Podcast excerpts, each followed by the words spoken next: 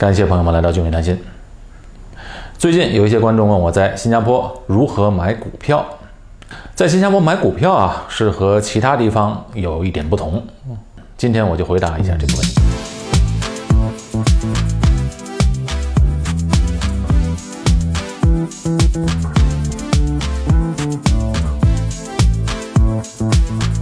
本视频内容仅为知识性分享，请不要当做投资建议。我们都知道，股票是由上市公司发行的，通过证券交易所来买卖。全世界比较重要的证券交易所，比如啊纽约证券交易所、纳斯达克证券交易所、中国的上证和深圳交易所、香港、日本、英国和泛欧交易所，这些交易所都是全世界比较重要的证券交易所。交易所虽然是进行证券交易的集中场所，但是我们个人买股票却不能直接在证券交易所买，买卖不可以，我们一定要通过券商，也就是证券公司来完成买卖。证券公司其实就是证券交易所和投资者之间进行股票交易的中介。通过在新加坡的券商，我们可以买到全世界各个主要市场的股票。那股票交易完毕之后，我们有什么凭证来证明自己拥有这些股票呢？哎，这就要说到股票托管。托管的形式在新加坡是不一样的，和其他的地方不一样，因为在绝大多数的国家，股票都是由证券商来托管的，券商一般上收取托管费用。比如我们在券商 A 买的股票。那卖的时候呢，也需要在券商 A 卖掉，因为股票是托管在这个券商 A 这里的。在新加坡证券交易所上市的股票，注意只限于在新交所上市的股票，除了券商托管股票这种方式之外，那新加坡证券交易所还有一个名为叫 CDP 的托管账户，其实这个就是新加坡交易所简称 SGX 的一个。股票托管账户，这就和券商的托管形式不一样了。那举例来说，我们买股票的时候，还是要通过券商，比如我们通过券商 A 买了新加坡交易所上市的股票，而且选择托管在 CDP 账户里面。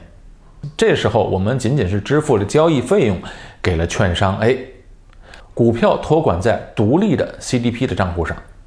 那将来卖的时候呢，我们就不一定需要从券商 A 卖掉股票了，因为股票不在他那里托管嘛。所以在卖的时候，我们可以通过其他任何一个可以交易 CDP 账户的券商啊，券商 B、券商 C 都可以把新加坡的股票卖掉。这个是买卖新加坡上市的股票和其他任何一个市场的不同点。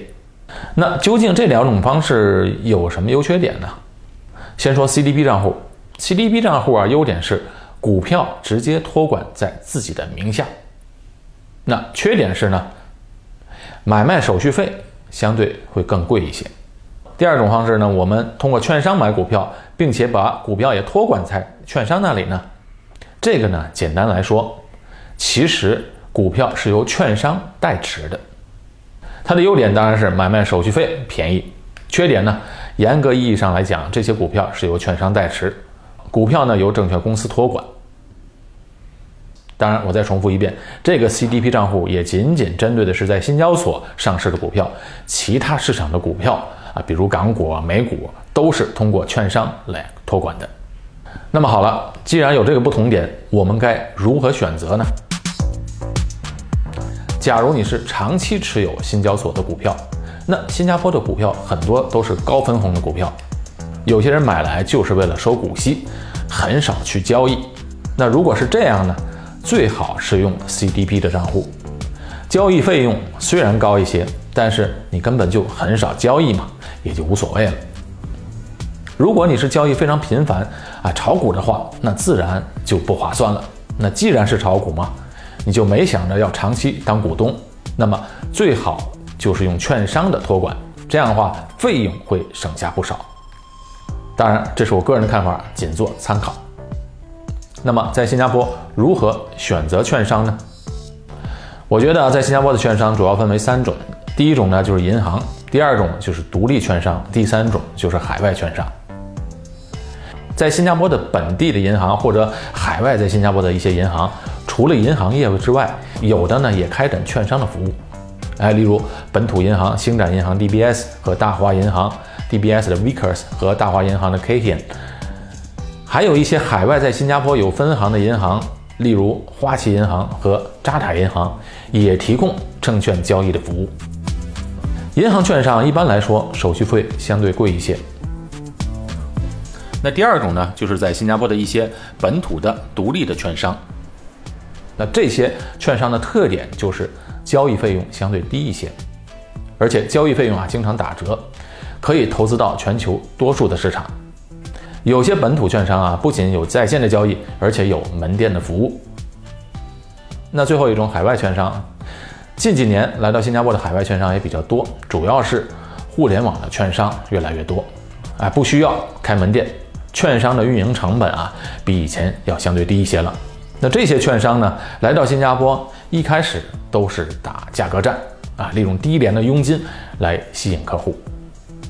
接下来呢，我比较一下我使用过的券商。首先呢，我使用过 DBS 的 Vickers 的券商服务。DBS 银行也就是星展银行，它是新加坡最大的本土银行。在新加坡本地人啊和居住在新加坡时间比较长的人的心目中，这家的银行的地位是很高的，可以说是令人非常信任的银行。刚才我刚才说了，在银行的券商啊，通常上买新交所上市的股票呢，费用都比较高。如果是交易托管在 CDB 账户的交易费会更高一些。不过呢，DBS 呢有一个叫做 Cash Upfront 的交易功能。如果是买新交所上市股票用 CDP 账户托管的话，那最低的佣金呢，只是从十块钱新币起。通过这种方式买股票呢，这个佣金呢还相对低一些。第二个呢，我使用过的就是 IB。IB 这家券商呢，如果没有记错的话，它是全世界最大的互联网券商，所以它呢交易工具非常多，当然有的工具需要付费的，佣金呢相对也很低，交易费用低，在国际上的认可度也高，是一个屡获殊荣的在线券商。不过，他们最大的缺点呢，就是它完全是一个互联网券商，客服啊很难联系上。我就曾经打电话是非常难打的。它的系统呢，对于新手来说呢，还是不太容易上手，因为它的本身功能非常强大，所以必须要花时间学习才行。但是啊，联系客服真的是困难，一般上只能通过发邮件和客服沟通。我曾经打过电话，打电话的方式啊是非常非常慢的。好，今天呢，我仅仅举这两个例子。那今后如果我使用其他的券商，那一定会跟大家及时的分享我的体验。好，今天我总结了一些关于新加坡券商的信息。买股票是有风险的，相对来说，基金的风险要比股票来的低。如果是基金组合的话，就进一步分散了资产，降低了风险。这个大家一定要注意。如果一定要投资股票，也不要投资太多。小钱去买股票，大钱还是要放在稳健的基金组合的。好，感谢大家收看这期节目，我们下期节目再见。